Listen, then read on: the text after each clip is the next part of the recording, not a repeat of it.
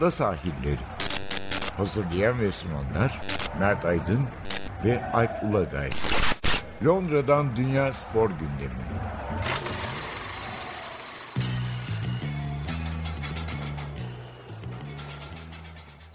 Ada sahillerinden merhabalar. Ben Alp Ulagay. Ben Mert Aydın. Ve bekledik bekledik Euro 2020'ye. 2021'de yapılan Euro 2020'ye geldik. Artık turnuvanın başındayız. Biz kaydı yaptığımız gün işte turnuva iki gün var. Bugün hem biraz Euro bize ne ifade ediyor, biraz geçmiş biraz onu konuşacağız. Hem de bugüne geleceğiz elbette. Bizim favorilerimiz, Türkiye'nin durumu, sürpriz adayları onlara bir bakacağız. İstiyorsan önce yani şununla girelim.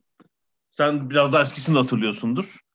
Yani önce şimdi basketboldaki böyle Final Four gibi başlamış hatta Evet. turnuva değil mi? 5 turnuva öyle gitmiş bir turnuva ama 1980'den itibaren gerçekten bir turnuvaya dönüşen bir organizasyon Euro ve 1996'da 16 takım oldu. 2016'da 24 takım oldu. Artık böyle bütün kıtayı kapsayan, süresi uzun bir turnuva haline geldi. Yani şeye kadar 1984'te bile mesela finalin çarşamba oynandığı bir turnuva ilginç yani böyle pazar günü hani tüm dünyayı ekran başına toplayalım.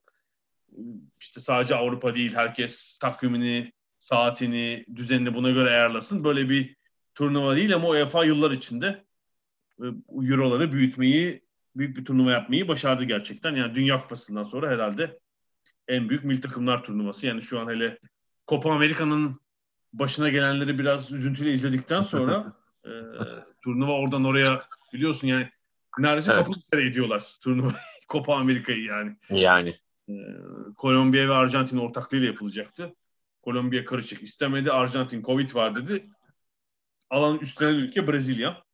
Sanki Covid yokmuş gibi. Çok garip bir durum.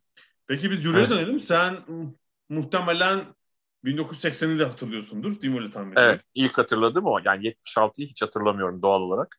Zaten Ee, Hı hı. 68'den itibaren gruplar var ama grup çıkışında böyle çift maçlı bir eliminasyon turu oynatılıyor. Çeyrek final oynatılıyor. Sonra bir Final Four var. Yani büyük bir turnuvada Evet. zaten söz etmek mümkün değil. Doğru. doğru. Ee, ama şunu söyleyeyim. Yani 80, 84, 88 ve 92 e, 8 takımla e, oynanan turnuvalardı ve hani tadı damağınızda kalıyor ve bitiyordu. Şimdi tabii şu anda daha böyle Dünya Kupası e, seviyesinde bir ay süren bir turnuva var. Yani çok böyle boşlukta kalıyorduk. Onu söylemek lazım 8 takımlıyken. Tam böyle maçlar başlıyor, seviniyorsun, izliyorsun, izliyorsun bir anda bitiyor. Tabii şey, grup, iki grup oluyordu. Dörder takımlı. Tek oluyor. E, gruptan çıkıyorlar. Yani ilk zaten eleme turu yarı final. Hani üç E ama tane. 80'de o da yoktu. O da yok, 80'de doğru. grup Doğru, birincileri var. direkt final oynadılar. Yani o yüzden de e, o daha da e, düşüktü. Sen hani çarşamba final dedin. Euro 88 finalini hatırla gündüz maçıydı. Tabii evet. O Maçların çoğu gece oynandı ama Pazar gece de oynandı. gündüz. Gündüz Evet. ama final maçı gündüz cumartesi. Hatırlarsan yani. Cumartesi miydi? Yani hafta sonuydu tamam evet. Cumartesiydi, cumartesi. Onu çok net hatırlıyorum ama şeydi yani ne derler. Ee, ki hani ben benim seyrettiklerim içinde futbolun oynanma şeklini iyi şekilde geliştirmiş en önemli turnuva diye düşünüyorum 88. Ya da şöyle söyleyeyim o turnuva çok iyi o futbol oynanan bir turnuvaydı. Biraz ona anti e, çareler bulmak için 90 Dünya Kupası karşısına karşımıza çıktı yani 90 Dünya Kupası ve 92 Avrupa Şampiyonası. O yüzden de işte ama Euro 84 herhalde e, seyreden herkesin hiç unutmayacağı turnuvalardan bir tanesidir. Sonrasıyla da yani, yani Türk futbolunu bu kadar etkileyen bir turnuva herhalde olmamıştır. Türkiye'nin katıldıkları da dahil olmak üzere herhalde. 84 ile 88'de şu ilginç yani ilk o 80 deneyimi işte İtalya'da turnuvanın organizasyonu çok iyi değil falan denir. E, 84-88 hem işte organizasyon daha iyi herhalde çok Evet. şey tribünler var yani tekrar maçları YouTube'da ya da işte Daily Motion falan bulup izlediğinizde çok böyle coşkulu tribünler var yani. Doğru. Fransa'da da öyle aslında böyle bir büyük belki o turnuvaya kadar büyük bir tribün alışkanlığı olmayan Fransa'da öyle müthiş coşkulu. Marsilya'da falan çılgın gibi seyirciler. Tabii zaten Euro 88'de Batı Almanya'da yani hani sonuçta Hollandalılar orada, hatırlarsın. Hollandalılar tabii, tabii. havaya girmişlerdi o seyirciler yani orada. Evet tabii de 88 deyince İrlanda'nın hem takımı hem de taraftarları yine e, İşte çok şey. Mesela hani, Yeşil Ordu, karşıda Evet. Turku falan. şey vardır hani mesela Britanya'nın yani kendi çok holiganlıklarıyla tanınırlar ama İrlanda taraftarları tam tersine genelde coşkulu ve sorun çıkarmayan taraftarlarıyla tanınırlar. Ee, öyle söyleyelim. E, Euro 84 neden önemli? Yani tamam tabii ki Michel Platini hani 9 gol atarak e, o kadar az maçta sadece 5 maçta 9 gol atarak çok acayip bir yer edindi herhalde turnuva folklorunda yani. Şey çok acayip değil mi? Yani mesela bugünün iyice en modern futbolunda böyle bir, böyle bir dominasyon pek yani ne Dünya Kupası ne Euro'da değil mi? Bir oyuncunun pek böyle bir şey yapabilmesi mümkün değil. Ki yani daha e, şöyle diyeyim Platini bir 10 numaraydı ama e, hani günü e, bir sonraki 10 numaralardan biraz daha gerideydi. Ama buna rağmen her türlü gol atardı. Yani kafa, ayak, sağ, sol, free kick neyse akan oyun çok çok dominant bir futbolcuydu yani. Hani yöneticiliğiyle ilgili her türlü eleştiri yapabiliriz ama herhalde futbolculuğuyla ilgili pek eleştiri yapabileceğimiz bir isim değildi. Ve de çok genç futbolu bıraktı. Yani 32 yaşında e, bırakmasını çok beklemediğimiz bir e, futbolcuydu Michel Platini. O turnuvaya da hani Platini turnuvası dese birisi kimse de hayır diyemez diye düşünüyorum açıkçası. E, turnuvaya tam anlamıyla damga vurduğunu e, söyleyebiliriz. E, Fransa'nın o üstünlüğü, e, o performansı finalde İspanya önünde çok zorlanmışlardı.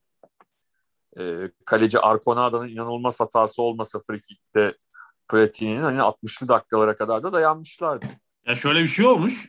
Final öncesi bunu Fransız futbolcular anlatıyorlar. Ya finale kadar Fransa'nın yani Paris'te maçı yok galiba. Hep farklı şehirlerde oynuyorlar maçları ve ilk maç, ilk maç grup maçı Paris'te ama sonra işte Nantes, Saint Etienne, yarı final maçı, meşhur Portekiz maçı Marsilya'da müthiş bir seyirci desteği var. İnanılmaz tezahürat tıklım tıkış.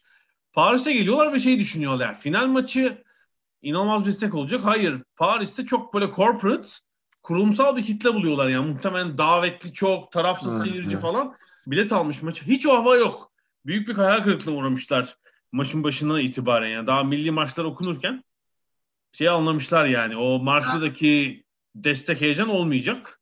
Belki biraz onun etkisi de oldu. Son dakikaya kadar belki emin olan hatta duraklamalara kadar emin olamadıkları bir galibiyet aldı. Evet, son Bruno Bellon e, son dakikada ikinci golü attı ve tamamen e, Fransa'nın Avrupa şampiyonluğunu e, netleştirmiş oldu. Olan da Arconada'yı oldu. Yani çok büyük bir kaleciydi ama e, herhalde bugün Arconada'yı hatırlayanlar maalesef o golle hatırlayacaklar. Hatta e, çok hatırlıyorum maçı televizyondan e, işte sevgili Tansu Polatkan ve rahmetli e, Abidin Aydoğdu beraber anlatıyorlardı. Friki'yi e, Tansu abi anlattı. Ve şöyle demişti yani hiç unutmuyorum. İşte Platini şut ve top kaleci Arconada'da ve top ağlarda gol falan. Yani bir anda, E çünkü hani öyle çok klasik bir elden kaçırma değil yani hani e, bayağı topun üstüne kapaklanarak tutuyor. Ve ondan sonra kaçırıyor. O, o çok acayip yani. 84 ve 88 benim için de işte çocukluk döneminde Evet. çok hani şey turnuva. İşte iki turnuvanın iki büyük kahramanı var. İşte o tribünler falan. Ama Euro'lara bakınca ben hani şunu da görüyorum. Mesela Dünya Kupası'nda açıkçası böyle pek sürpriz olmaz. Yani küçük bir ülkenin biz finale çıktığını bile pek görmeyiz. Yani şeyi saymıyorum. İspanya evet 2010'da ilk defa final oynadı Dünya Kupası'nda ama hani gümbür gümbür geliyordu zaten. Hani bir sürü- Ya da işte Hırvatistan mesela Hırvatistan hani Evet, işte öyle onu diyecektim. Yani tek belki öyle örnek Hırvatistan bir sürpriz. Ama yani Hırvatistan da şey değil yani. 92'deki Danimarka gibi değildi. Ama yine Yani- sürpriz. Dünya Kupası için yine sürpriz. Sürpriz. Sürpriz ama 92'deki Danimarka kadar sürpriz değil. Yani Şimdi oraya geleceğim. Euro'larda şimdi 92 Danimarka var. 2004'teki Yunanistan takımının yaptığı sürpriz gelmiş geçmiş en büyük sürprizlerden biri olabilir. Bir de yani futbolun kalitesi açısından rezalet bir sonuçtu. Yani 1-0'lık o katır kutur futbolun bir turnuva kazanması gerçekten hani ama o turnuvaya şöyle bir haksızlık yapmayalım. Yunanistan yüzünden sanki turnuva kalitesizmiş gibi konuşuluyor. Halbuki değil. Yani Yunanistan öyle oynuyordu. Hani mesela müthiş bir e, Hollanda Çek Cumhuriyeti maçı hatırlıyorum. Yani hani evet. çok kaliteli maçların olduğu bir turnuvaydı ama Yunanistan kazandığı için sanki turnuvanın tamamı kötüymüş gibi böyle bir geliyor insanlara. Yani ya öyle bir durum yoktu bence. Kaliteli bir turnuvaydı ama e, Yunanistan tarafında sıkıntı vardı. Benim orada aklıma yani 2 Euro 2000 kalıyor. Tabii çok hani böyle evet. özellikle işte altın goller falan o son maçlardaki heyecan son dakikalar Fransa'nın hep şeylere bırakması. O İtalya Hollanda maçındaki İtalya penaltı kaç, kaç, kaçan bir penaltılar. Tam ben o turnuva sırasında Fransa'daydım. Yani öğrenci olarak, master öğrencisi olarak e, Grenoble'daydım. Hani bir de Fransızların gözünden de işte orada burada da arada izliyoruz. Hani şeyi de görmüş oldum yani çok Fransız halkının da milli takımla 98 Dünya Kupası etkisiyle bütünleştiği bir turnuvaydı o. Onda biraz... Yani Zidane'ın gerçekten hani herkes 98 ile Zidane'ı e, özdeşleştirir final yüzünden ama hani Zidane'ın Zidane gibi oynadığı turnuva Euro 2000 bence. Tabii 98'de aslında finale kadar büyük bir etkisinin olduğunu çok söyleyemem. Zaten bir maç atıldı. iki maç evet, cezalıydı. Ceza aldı. Ondan sonra da yarı finalde de çok özel Tabii finalde ekstra iş yapmıştı ama Euro 2000 boyunca gerçekten muazzamdı ve o yıl aslında ikinci kez altın topu alması bekleniyordu ki işte o Hamburg maçı galiba. Şampiyonlar Ligi'nde oyuna atılınca falan ödül Figo'ya gitti bence haksız olarak yani. Zidane kesinlikle o sene de almalıydı altın topu diye düşünüyorum. Ee, şu ilginç final maçı olması lazım. İtalya önde maç bitmek üzere. Bizim evde yayın gitti. Normal yani küçük televizyon var. Çatı anteniyle izliyoruz. İşte Fransa'da da zaten çatı anteni olunca 5 kanal vardı o zaman. Fransız birinci kanalı hani o özelleşmiş kanalı eski devlet kanalı. O veriyordu herhalde. Yayın gitti. Yani böyle 85. dakika falan olması lazım herhalde. Yayın gitti. Falan ama bir bağırış çağırış duydum sonra işte bir aradan herhalde bir 6 dakika geçti. Anladım ki bir gol var falan. Sonra geldi yani herhalde uzatmadaki golden önce şey oldu. Yayın geldi. Meğerse bizim şehrin yakında bir tepe var. Oradaki televizyon vericisine sabotaj yapmışlar. Ve şey gitmiş. Bütün yani şehirdeki bütün yayın, bütün televizyonların yayınları gitmiş. Çünkü gerçekten televizyonda hiçbir yayın yoktu o sırada galiba. Ya bir restorana falan koşsan ka- kafeye falan hani seyretme şansın yok. E şöyle işte hani uydudan, uydu vericisi başka kutudan falan izleyen alan varsa tabii yayını. Abi yok muydu cep telefonunuzdan falan izleseydiniz tabletten falan. Şimdi onu düşünüyordum.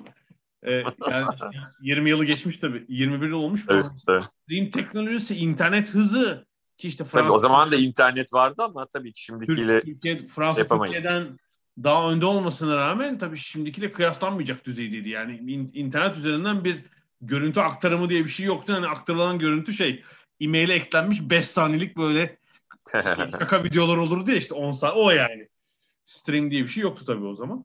Ama böyle mattak bir durum oldu. Sonra Fransızlar şehirde kutlamaya çıktılar. Ama İtalyan mahallesi var her yerde olduğu gibi. Arabaları tekmelemişler İtalyanlar. Sinir olup finali kaybetmeye. Yani e, bu bölümü şöyle bitirelim. 2000 Euro 2008'de de ben akredite olup iki maça gittim. Hı. Ama işte yani hürriyetteyim o zaman ama sporda değilim. Bir şekilde hani başvurdum. İşte UEFA'nın akreditasyon listesinde şeyinde varım sisteminde. Ama gittiğim maç yani herhalde Eurola tarihinin e, en kötü maçları listesinde yer alabilecek iki maç yani bana çıkan. Çünkü başvurduğum her maçı çıkmadı. Bir Türkiye'nin Portekiz'de açılış maçı 2-0 yenildiği ve Türkiye rezalet oynamıştı. Çok yani maç da kötüydü, Türkiye de kötüydü. Sonra da Fransa Romanya grup maçı. Of. Of tam diyecektim Fransa evet. Romanya maçı. Tabii tabii. Rezalet, rezalet. Yani, ya mahalleden yan mahalleden 11'er kişi iki takım çıkarsak daha Galiba iyi. Galiba çok yani. uzun süre şut yoktu maçta ya. Rezalet. Fransa'nın santrforu Şamak'tı, Şamak'tı galiba. Yanlış hatırlıyor olabilirim ama Şamak'tı galiba Fransa'nın da. O maç mıydı o? Neyse yani Fransa maç korkunç bir maç olduğunu çok iyi hatırlıyorum. Tabii tabii rezalet, rezalet bir maçtı gerçekten. Yani pozisyon yok, tempo düşük. Zürih'teydi maç. Felaket yani bir maç. Hani ben de işte Zürih'te e, benim baldız bacanak orada yaşıyorlar. İşte onlarda kalıyorum. Tamam Euro'da maç izlemek tamam iyi güzel bir şey ama olabilecek en kötü maçı izlemek de biraz moral bozdu. Bu hafta, buradan daha ümitliyim bak 2020'den daha ümitliyim. Evet başkaları şeye gidiyor Türkiye Hırvatistan maçına gitmiş falan sen orada en vahimleri seçiyorsun. Felaket felaket evet. Sorma yani. Olabilecek. Daha işte şey maç bilemiyorum. Vardır tabii elbette büyük şampiyonlarda hani böyle hayal kırıklığı yaratan maç ama işte Fransa'nın da artık o Domenek'in miadının dolduğu evet. takımın kıpırdandığı iki yıl sonra biliyorsun patladı iş tamamen zaten. Evet evet. Şimdi kadroya bakıyorum. İleride Benzema ile Anelka varmış. Benzema'nın da 13 yıl sonra takıma dönmesi falan çok komik oldu tabii. Evet. Şunu söylemek lazım belki bir dahaki ikinci bölüme geçmeden Türkiye açısından da 1996 yılında başlayan bir macera. Ee, 1996, 2000, 2008, 2016 ilk ve son katılışlarımızda maalesef ilk turu geçemedik. Yani şey ee, tabii demin konuştuk bu 8'li formatta Avrupa'daki elemeler de sadece grup birincileri gidebiliyor. Yani gruptan çok çıkmakta... ilginç. Bizim de birçok iyi turnuvamız yani eleme grubumuz hep Avrupa Şampiyonası'na denk geliyordu. Birinci olma şansımız da olmuyordu oralarda. Sonra Dünya Kupası eleme grubuna gidip ilk ikinin gittiği şeylerde de bir sıfır çekiyorduk falan. Yani böyle acayip bir dönem olmuştu. Ondan sonra e, Euro 96'da ilk kez katıldık. E, maalesef gol atamadan e, turnuvayı tamamladık.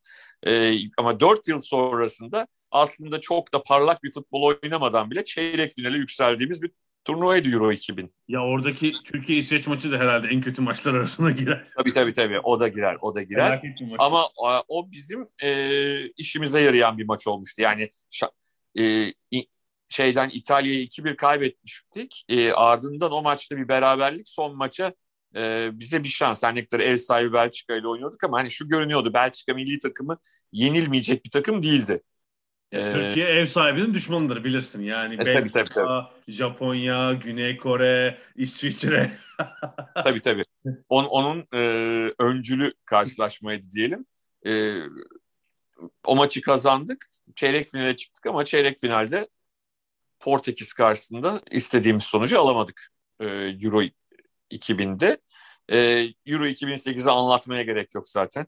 Yani herhalde en orijinal turnuvalardan biri. Euro 2016'da herhalde oynanan futbolla değil e, Fatih Terim ve bazı futbolcuların arasındaki e, çekişme ve kavga ile herhalde hatırlanacak bir turnuva oldu Türkiye evet, açısından. Yani o 2016 demin Fransa'yı konuştuk ya Fransa'nın o 2008 2010 o 2-3 yılına benziyor yani. Türkiye'nin böyle 2016 2017 2015 2018'de yani Şenol Güneş gelene kadar o milli takımdaki böyle toksik hava değil mi? Antipatik evet. hava falan bir türlü çözülmedi ya, yani. Şenol ya Güneş buna rağmen aslında öyle bir kadromuz var ki bizim şöyle düşün. Hani biz Çek Cumhuriyeti'ni 2-0 yendik. Eğer Almanlar Kuzey İrlanda maçıydı değil mi?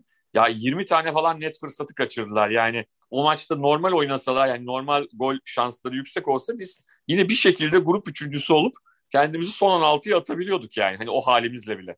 O kavga dövüş haliyle bile. İrlanda galiba son dakikada gol attı grup maçında. Yani İrlanda attı. Evet ama Almanya Kuzey İrlanda maçıydı yanlış hatırlamıyorsam. Almanlar çok fark atarsa yine bizim işimize yarayacaktı. Hmm, hmm, ee, evet, inanılmaz goller kaçırmışlardı yani. Doğru, İnanılmaz evet. goller kaçırmışlardı. Normalde acımazlar. O güne denk gelmişti. Yani o halimizle bile hani o kavga dövüş e, şey halimizle bile bir galibiyet grup üçüncülerinin de bir kısmı çıkabildiği için tabii ki. Zaten o turnuvaya gidişimiz de o grup üçüncüleri meselesinden olmuştu hatırlarsan. Tabii evet. Tamamdır. Evet biraz kendi gördüklerimiz bizim için ne ifade ediyor onu konuşmuş olduk işte biraz kahramanlarında. Bu bölümü kapatalım. İkinci bölümde bugüne geleceğiz. Biraz 2021'deki durumu konuşacağız. Az sonra görüşmek üzere.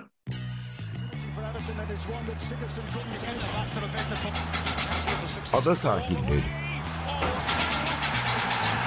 Londra'dan Dünya Spor Gündemi.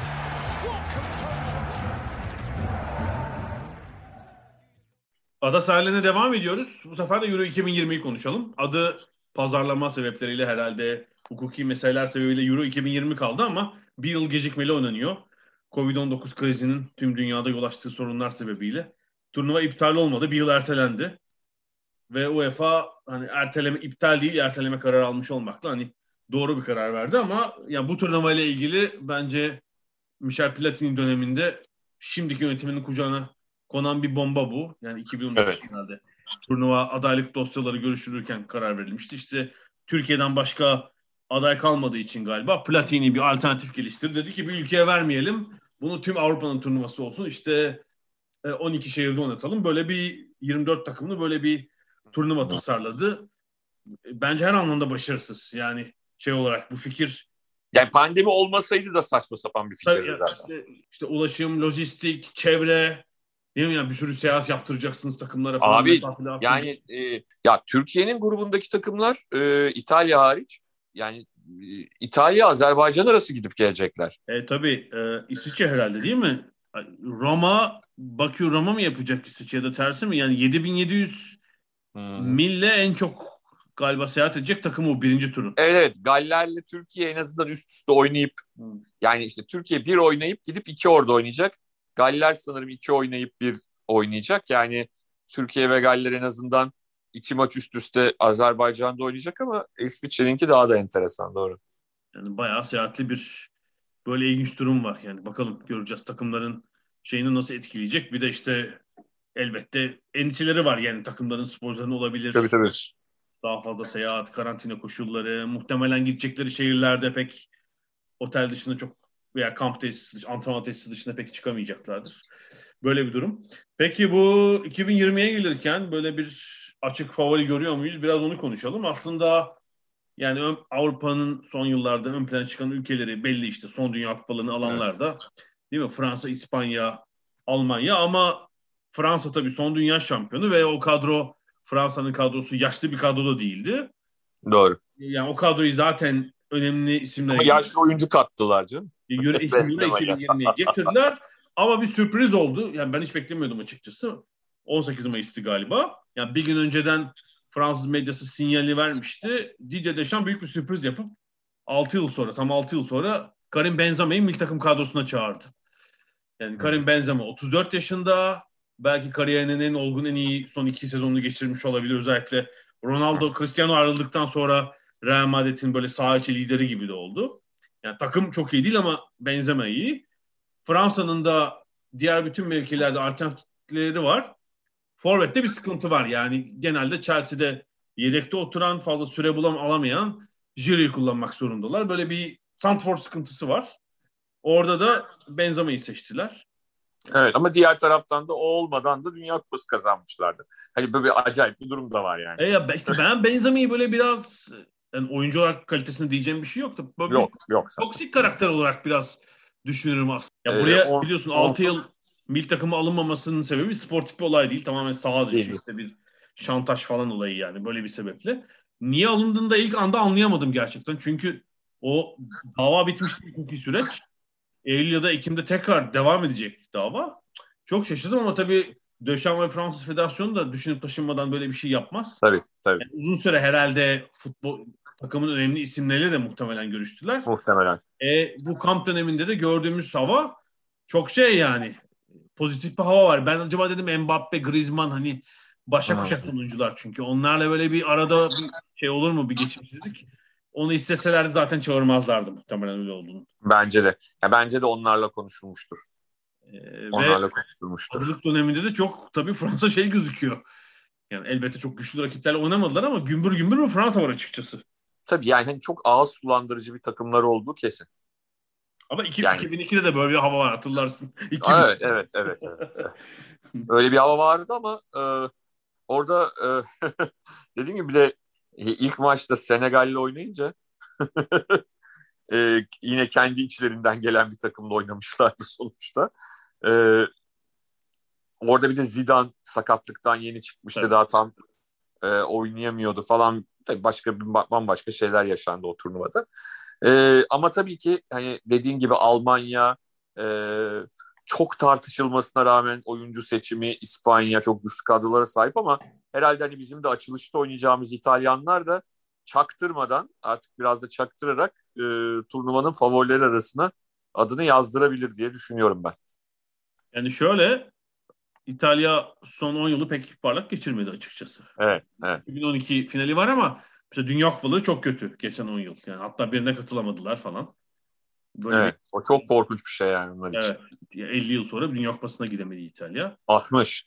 60 evet doğru 58, evet. 2018, 60 yıl sonra. Yani benim gördüğümde böyle yani ben bildim bileli değil mi bir İtalya'nın böyle bir bir takım yıldız oyuncuları vardır, büyük isimler vardır. Yani Evet. son dönemde son 4-5 yılda böyle yıldız diyebileceğimiz İtalyan oyuncu var mı? Yani hele ge- genç kuşaktan aklıma benim oğul Chiesa geliyor. Roma'da Zaniolo geliyor ki sakat burada yok falan. Böyle çok böyle bir kaleci belki donanımı. Yani öyle Baggio tarzı e, bir oyuncuları ya da Del Piero tarzı bir oyuncuları yok. Hani o o havada ve o e, üst düzeyde. Değil mi? Yani Evet. Insigne falan çok kaliteli oyuncular hiç e, tartışacak gibi değil ama galiba bu turnuvanın şey bu İtalyan takımının yıldızı hocası. Yani Mancini havayı tamamen değiştirdi orada. İşte 2018'deki 2017 sonu diyelim gerçi işte baraj maçında İsveç elenmişlerdi değil mi o Dünya Kupası? Evet. Müthiş bir böyle bir şey havası, moral bozukluğu. Mancini bir şekilde inanılmaz topladı takım. Kaç maçtır uzun süredir yenilmiyorlar zaten Tabii 22 y- 27 maçtır mı? 22 galiba. 22 Denemelerde galiba. 22 maçtır. 10'da 10 yapmışlardı falan. Tabii tabii. Bir hava Ve de yani öyle e, klasik İtalyan oyunuyla da değil yani.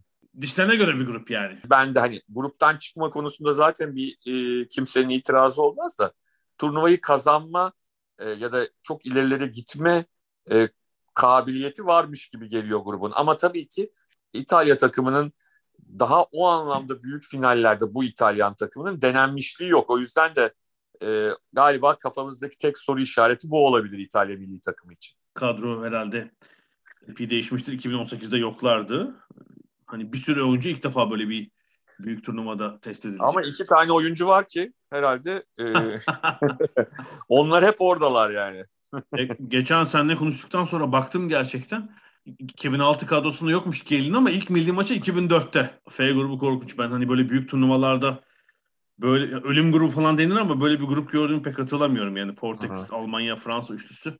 Yani şu olsa bence olmaz ama hani çok da şaşırtıcı olmaz. Yani üç takım birden yarı finalde görsek aynı grupta. Olur ki yani bu gruptan üçü birden de çıkabilir bu arada. Yani hani şu andaki sistemde böyle bir ihtimal var. Bir de bizim bulunduğumuz tabii ülkenin İngiltere'nin takımı var. İngiltere Evet. çok uzun yıllardır bir büyük turnuva kazanmadı. Zaten tek kazandıkları turnuva var 66 Dünya Kupası. Hani ev sahipliği olduğunda İngiltere biraz hava değişiyor. İşte iki ev sahiplikleri var 66'da ev sahibiyken dünya şampiyonu oldular. 96'da Euro'da ev sahibiyken de yarı final oldular ve penaltılarla elendiler. Evet. Yani en ileriye gittikleri turnuvalardan biri. Zaten işte son 30-35 yılda 3 yarı finalleri var. İkisi var ama çok ender yani işte 30. Tabii, Diğer ülkelerin hani Fransa, İspanya'yı saysak daha Almanya'yı Evet, bırakıyorum. Rakamlar daha yüksek çıkar.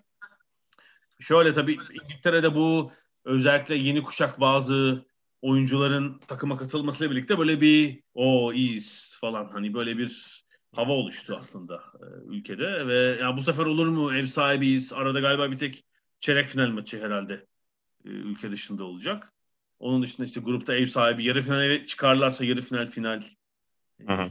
İngiltere'de bunun avantajını belki kullanabilirler. Yani saha içine bakınca yani sezonun bitiş noktasında bir biraz şanssızlık oldu. Yani bence takımın çok önemli oyuncusu olabilecek birkaç kişi ya yok ya maç eksiği var, sakatlıkları var. Yani Trent Alexander-Arnold kadrodan çıktı.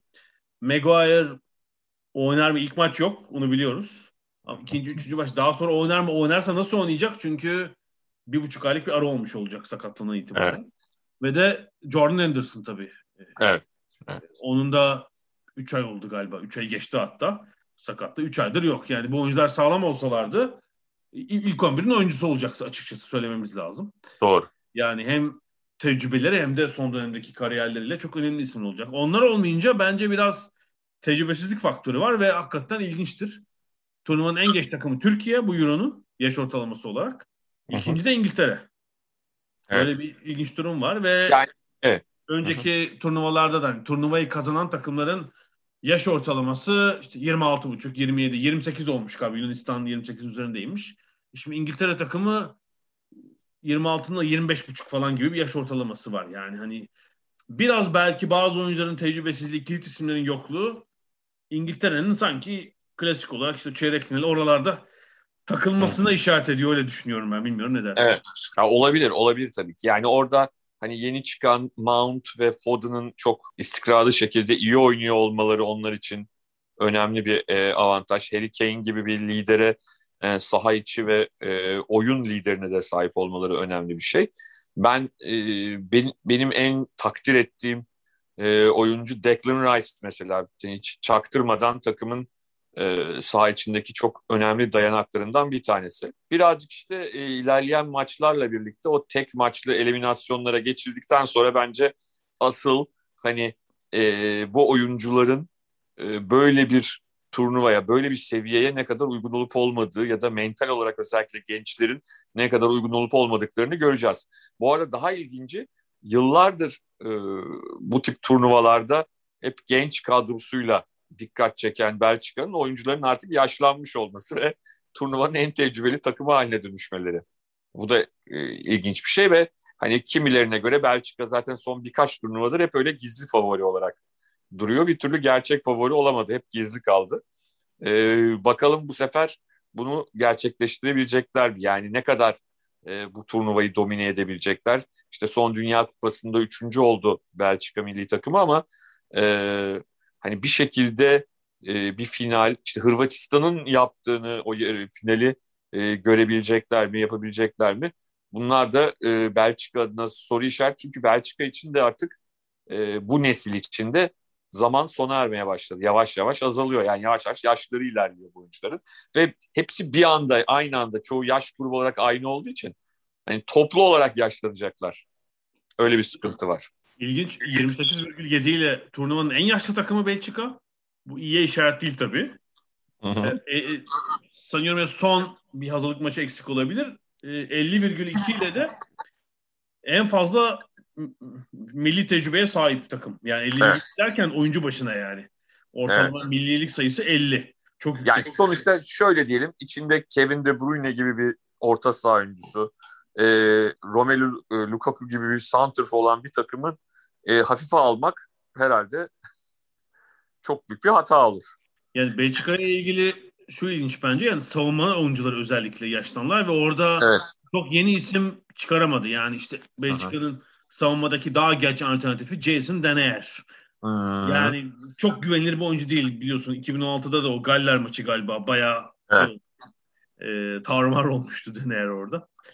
Orada yani savunma işte Fertongen, Alderweireld. Hı Öyle mi oynayacaklar? Deneyer bir üçlü savunma mı göreceğiz? Ee, bilmiyorum yani savunmadaki oyuncuların en üst seviyede kalıp kalmanından emin olamıyorum. Bu geçen hani Dünya Kupası'nda evet, evet, evet. bazı oyuncular aşama yaptılar ama sanki savunma oyuncuları değil mesela. Orada bir endişe. Yani Lukaku, De Bruyne tamam. Orada bir endişe yok ki De Bruyne galiba ilk maçı kaçıracak. Şampiyonlar Ligi finalinde Aha, aha. dolayı böyle bir eksiklikleri var. Hadi o bir şekilde kapatırlar işte orta saha Tielemans falan. Tabii, tabii. Ee, iyi bir şey olacağını eminim orada. İyi bir orta saha. İyi futbol oynayacağına eminim ama nereye kadar gider kestiremiyorum. Yoksa şu an en büyük favorilerden biri herhalde. Peki Türkiye ne yapar? Onu da istiyorsan bir küçük ara daha verelim ondan sonra konuşalım. Tamam. Az sonra görüşmek üzere.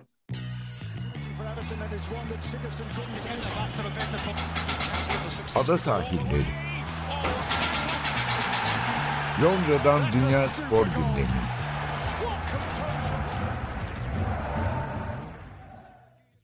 Ada sahillerine devam ediyoruz. Euro 2020 konuşuyoruz. Son olarak da Türkiye'nin durumunu konuşalım. Yani açıkçası demin sözünü ettik galiba. Yani iki yıl, üç yıl önceye baksak hani Türkiye'nin Euro 2020'ye katılacağı şüpheliydi. Böyle bir hava vardı yani. Bir sonraki büyük turnuvaya biz gidemeyiz bu milli takımdaki to- toksik havayla. Bir de takım pek umut vermiyordu açıkçası. Ancak yani iki yıl içinde birden işte iki, iki buçuk yıl içinde hava birden değişti. Şenol Güneş'in getirdiği böyle bir sakinlik oldu. O bir takım ayarlamalar yaptı ve buna paralel olarak özellikle Avrupa'da üst düzey liglerde oynayan bir yeni kuşak oyuncu grubu var. Ee, bunların getirdiği bir umut olduğunu söylememiz lazım. Hani Türkiye'nin buradaki dezavantajı tabii tecrübe olacak. İşte dediğim gibi bütün Euro'nun en genç milli takımı. Yani Burak'a rağmen. Fazla değil. Hani mesela yani demek ki Burak gibi bir oyuncu da olmasa yaş ortalaması ne kadar düşecek?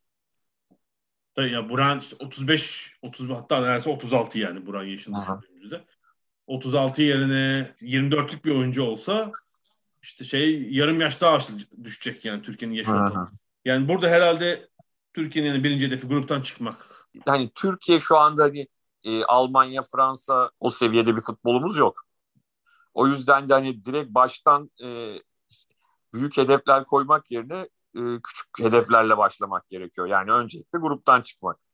Ama bir şey görüyorum böyle bir son günlerde röportajlar işte finale kadar gider Türkiye favoriler arasındayız falan gibi. Ya şöyle şeyler var işte e, hafta sonu e, Times'ın e, eki vardı. E, orada tüm yazarlarına tek tek sorular sormuşlar. E, şey sorusunu e, üç tane yazar turnuvanın sürpriz takımı hangisi olur? Üç tane yazar Türkiye demiş mesela. Hani e, bütün hani daha önce çok her turnuvada çok duymadığımız şeyler bunlar. Şeyler yani başarılı olduklarımızda dahil öncesinde kimse genelde Türkiye'nin işte ne e, 2002 Dünya Kupası'ndan önce ne de 2008 Avrupa Şampiyonası'ndan önce böyle uluslararası medyada Türkiye'nin bir şeyler yapabileceğine dair bir fikri olan kimse yoktu. Evet benim ee, gördüğüm diğer rehberlerdir yani. Turnuvanın evet. Dark Horse'u kim? Yani böyle evet. beklenmedik sürpriz yapabilecek takımı kim? Şampiyon Türkiye. anlamında değil bu yanlış evet. anlaşılmasın. Evet. Ama, Ama böyle işte bir etki edecek. Tabii bir flash sonuç işte çeyrek finale yükselmeye falan yani hani. Favoriler arasında değil ama turnuvaya en çok... Ya işte Euro 2008'de yaptığımız gibi bir şeyden evet. bahsediyoruz evet, yani. Evet, tam öyle. kısacası. Tam öyle. Hani, e, bunu yapabilecek potansiyel çünkü neden öyle düşünüyor? Çünkü artık e, şeylerin hani sıradan bir yabancı spor e, gazetecisinin hani çok böyle her şeyi takip etmesine gerek yok. Bile tanıyacağı e, oyuncular var takımda. Yani bu çok hani çok yerel ligden oyuncular değil.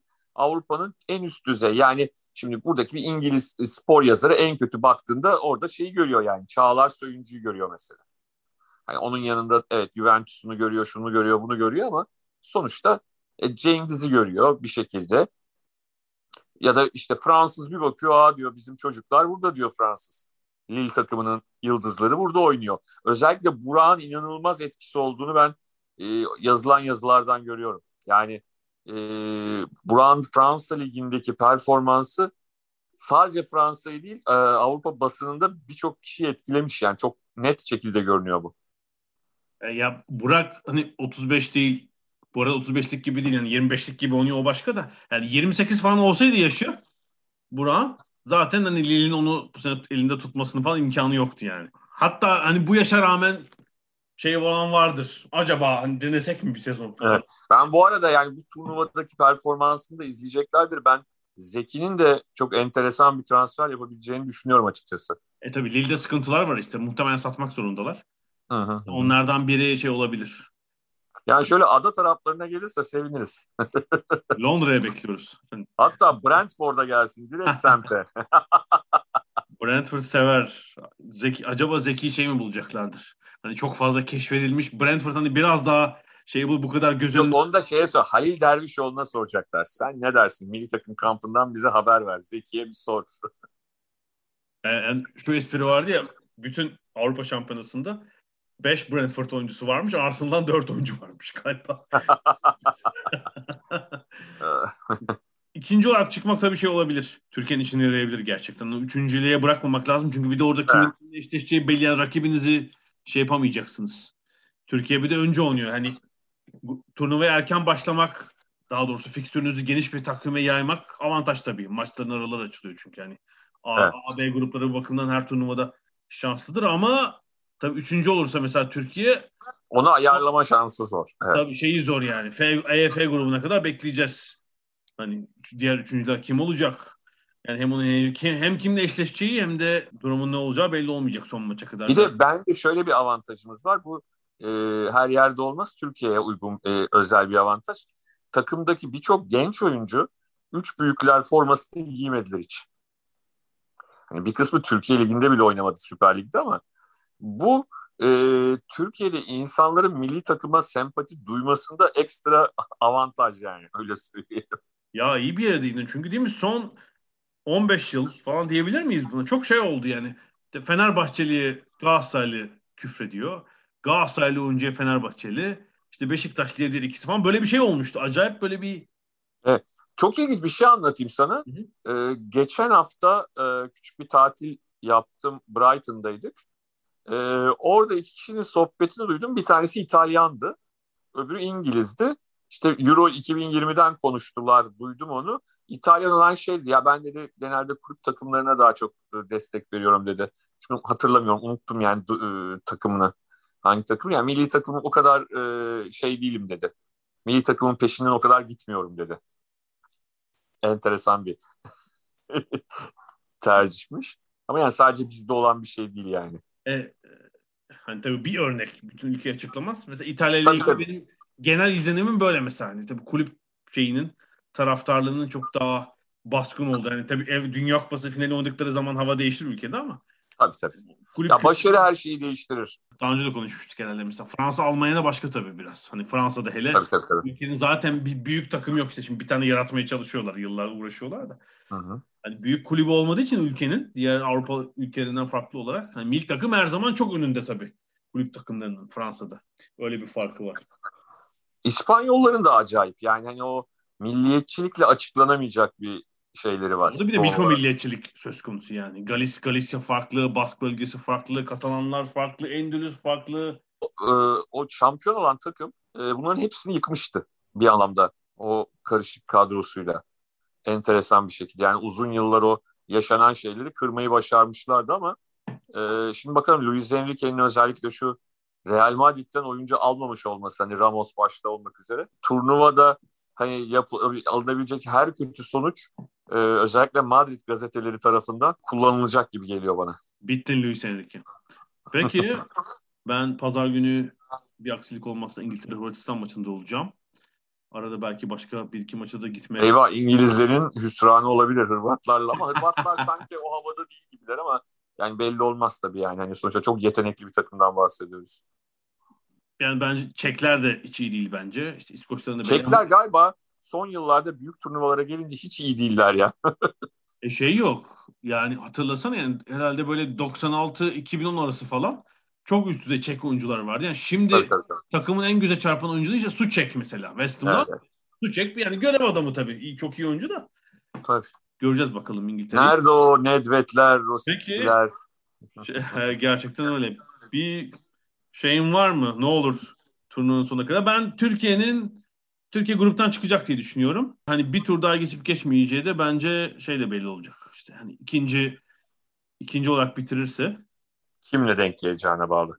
Evet, yani ikinci olarak çıkarsa gruptan bir çeyrek final ihtimal, ihtimali de. Bir de şöyle bir şey var. Ee, nasıl çıktığımız, hani nasıl bir oyunla çıktığımız genel yani biz Türkiye olarak biraz bu kamptaki grubun e, havasına çok bağlı oynuyoruz. Yani oluyor bizim şeyimiz. Ne derler?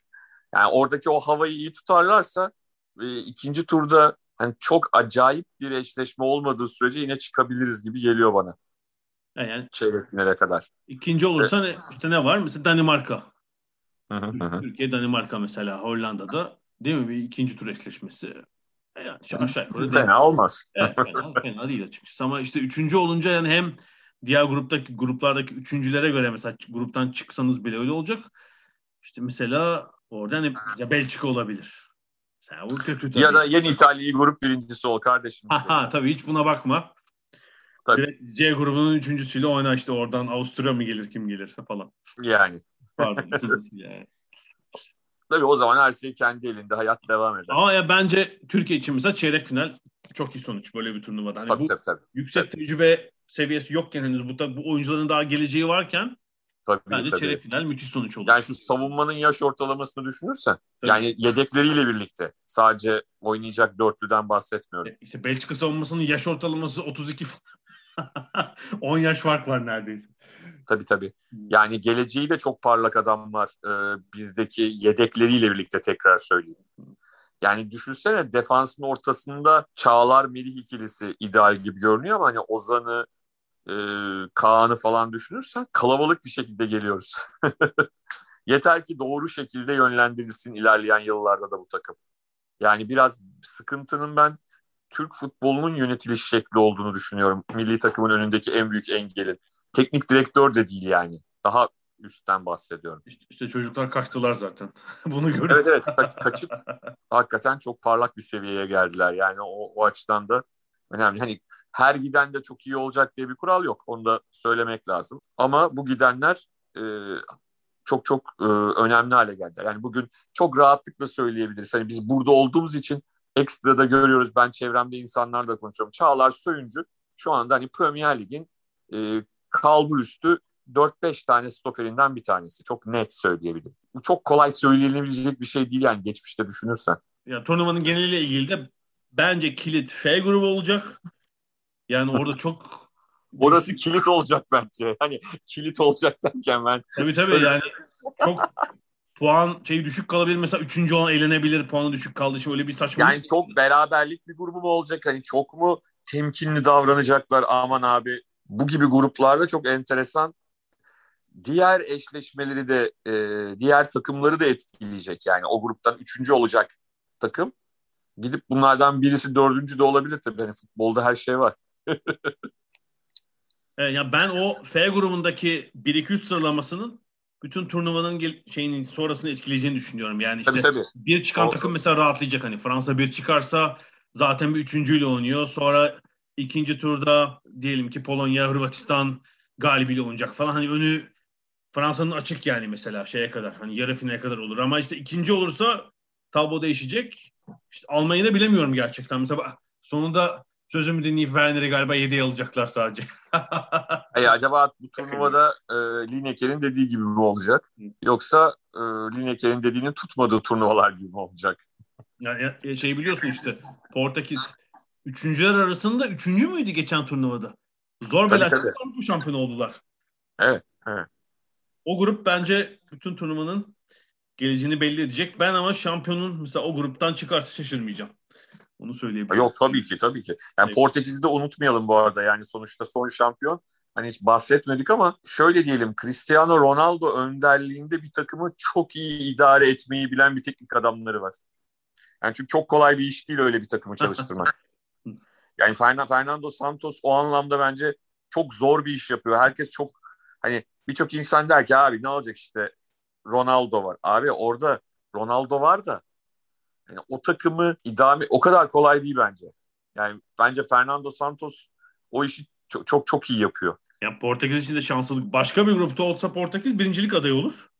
Evet. Bu grupta sanki böyle üçüncüymüş, üçüncü olacakmış gibi davranıyor ama belli olmaz ya. Ben yani olmaz. o kadar şey olacağını düşünmüyorum. Yani Portekiz'in kolay öyle teslim olacak bir takım olduğunu düşünmüyorum.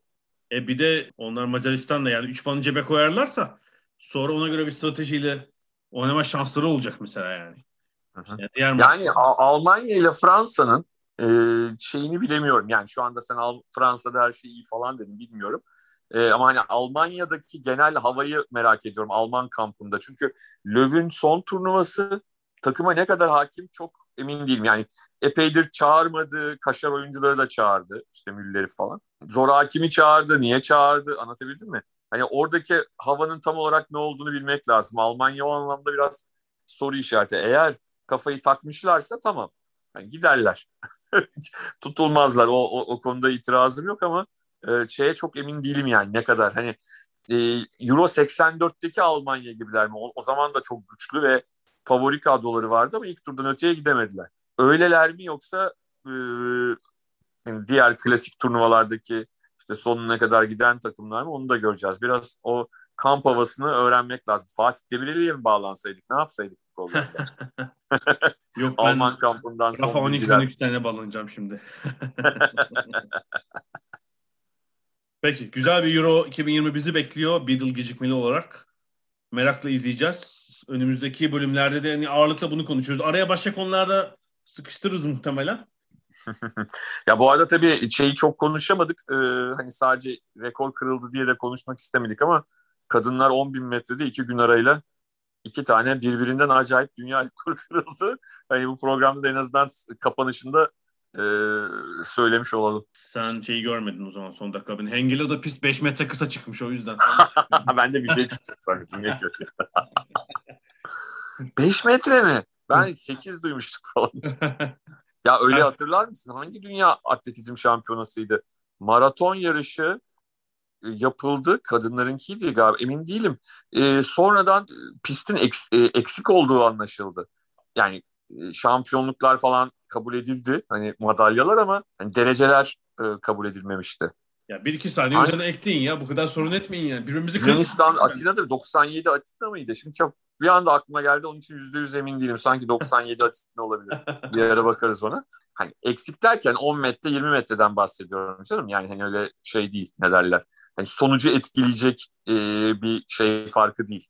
Ne derler eksiklik değildi ama öyle bir şey çıkmıştı. Bir sorun çıkmıştı. Bir anda geldi ama tam hani %100 detaya hakim değilim hatırlayamadım. Bir kilometre eksik koşturmuşlar falan.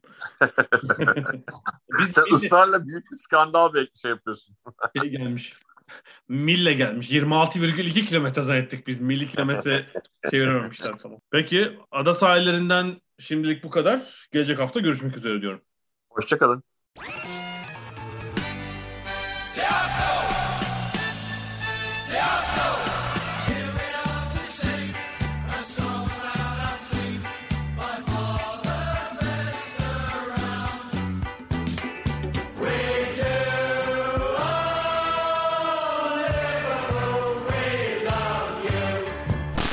Ada sahilleri.